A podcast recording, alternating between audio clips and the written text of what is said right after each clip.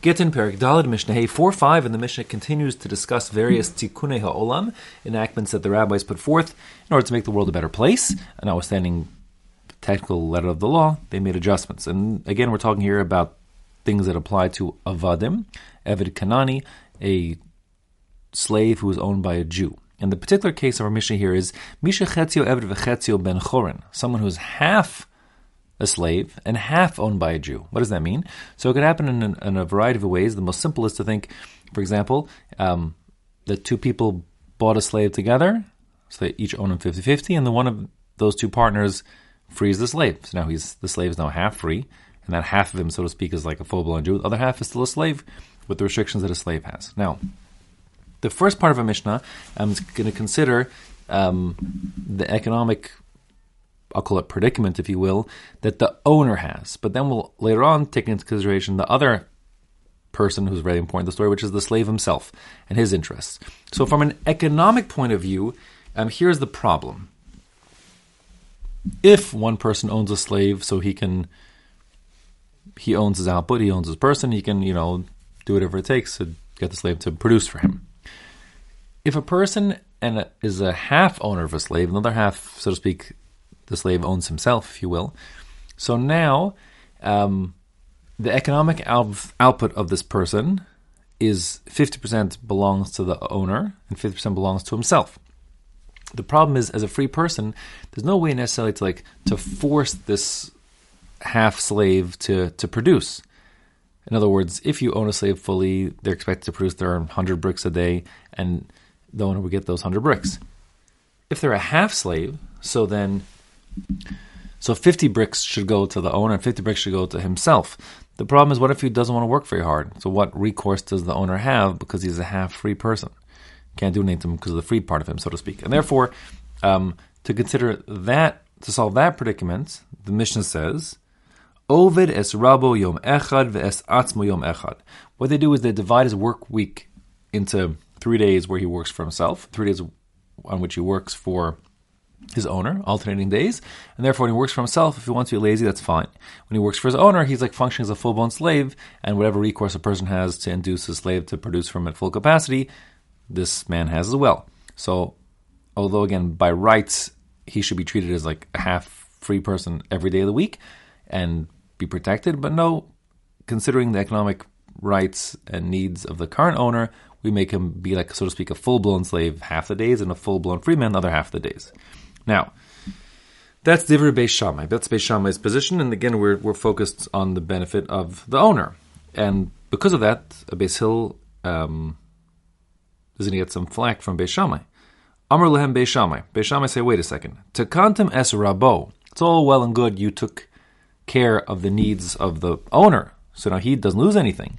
But es atzmo la But you haven't taken into consideration the needs of the half slave and his predicaments. Because why? Lisa Shifcha Ievshar. Who's he supposed to marry? Since he's a half free person and a half uh, uh, a slave, so he can't marry a Shifcha. A Shifcha meaning a slave woman. Why? Shikvar Chetzu ben Chorin, because half of him is like a free Jew. And a free man Jew can't marry a Shifcha. Um, that's Isser Doraisa the most easy place to point to the source of that is um, translation of the pasuk Lo siye kadesh mibnos Yisrael v'lo ye kadesh mibnei Yisrael. It's a pasuk in Devarim Per Chaf Gimel pasuk Yurches twenty three eighteen, which Onkelos understands that it, it's a prohibition explicitly against Jewish men marrying shvachot and slave girls, and Jewish women marrying avadim, slave men. They're not allowed to do that. So that being the case, this half slave, half free person can't marry a shivcha because he's half free. And bas chorn yevshar, he also can't marry a regular nice Jewish girl, shekvar chetzio eved, because he's still half an eved. So half of him would be marrying half, of, you know, would be marrying in a prohibited way. Therefore, he's stuck. What's he supposed to do? Yibatel. Should sit around and do nothing, just not have a family? That's that's in, unthinkable. V'halo lo nivra olam el rivia. The whole world is created so people should be able to have families. Shenamar, the pasuk says, "Lo sohu vara lasheves yitzara." God didn't create the world to be desolate. He created it. He formed it that it should be inhabited. So that being the case, we want this person, the slave, to be able to half slave, to be able to have a family, and therefore, El Tikuna Olam, for the sake of making the world a better place for the common good, Kofanes Rabo, we force the owner of the half of him, Va'oso so ben Chorin, to release him, making him a full blown free Jew in every sense, V'chosev shtar al damo, al chatzi damo. Excuse me, V'chosev shtar al chatzi damav. The, the, um, the, the former slave will give an IOU for the value that the owner who's relinquishing him from ownership uh, is is owed. In other words, if slaves go for hundred dollars on the market, so he'll give him an IOU for fifty. Okay, and v'chazru Beis lahoros kadiver Beis Hillel saw the rectitude in that, and therefore he agreed. Beis agreed uh, that they should force any owner of a half slave, half owned slave, to free the slave in full, so they can have a life and get married and so on. So now, um, a couple important important uh, technical points here. The first is there's a mitzvah from the Torah called Pru Uravu. It's a pasuk. So why in the world did the Mishnah not say Shenemar Pru Uravu? It doesn't say that. The, the proof text is Loso Vara Leshevas Yitzara, and that is a verse out of Yeshaya, not out of the Chumash. Why?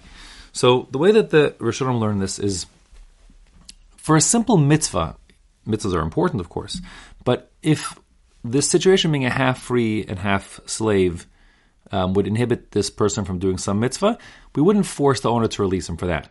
This person now has to keep mitzvahs like a regular Jewish man because the half of him has to keep. So not before he was freed at all, so he had to keep Shabbos and kosher like a Jewish woman.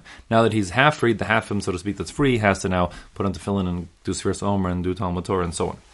But the mitzvahs, the mitzvahs that are unique to men. Nevertheless, um, this having children, which is also a mitzvah, Puruvu is a mitzvah on men, um, he won't be able to do. And for that alone, we wouldn't we wouldn't say, you know, that he should be freed. Why not?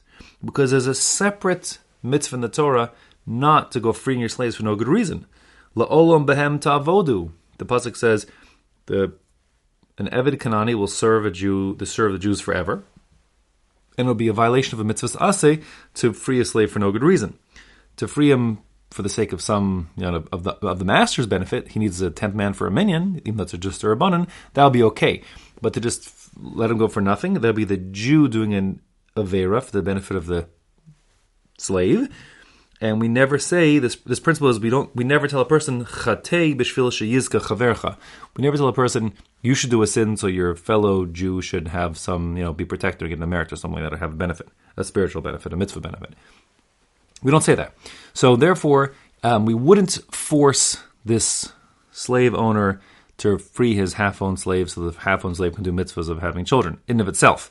So that's why the mitzvah pruvu is not enough. But the mitzvah pruvu isn't just the mitzvah pruvu. It's not just one of the 613. As the proof text is saying from Yeshaya, this is like part of like the mission statement of of the bria of existence that Hashem created. He wants people to be fulfilled human beings and have families of their own and to have offspring and to develop the world and and that's that's the mission of existence. Therefore, Puruvu is not just another mitzvah. It's like a central, all important mitzvah, which is like central to what it means to be a human being.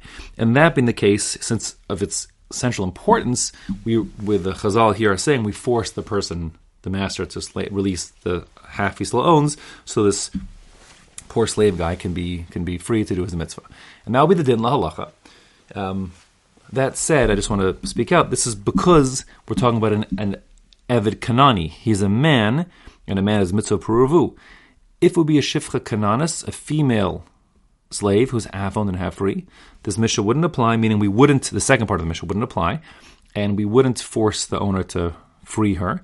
Instead, we would simply let her work one day for herself, one day for her master, vice versa, and you know, alternating days, just like Beis Hillel said originally, and that would be the din halacha. Although the Gemara speaks out that um, in the event that we see that she's she's causing trouble in society at large because she's sort of promiscuous, then we would force the owner to free her so she too could get married, so she could live the life of a nice Jewish woman and not not as one as a promiscuous, you know, slave who has every other day off to cause mischief in society.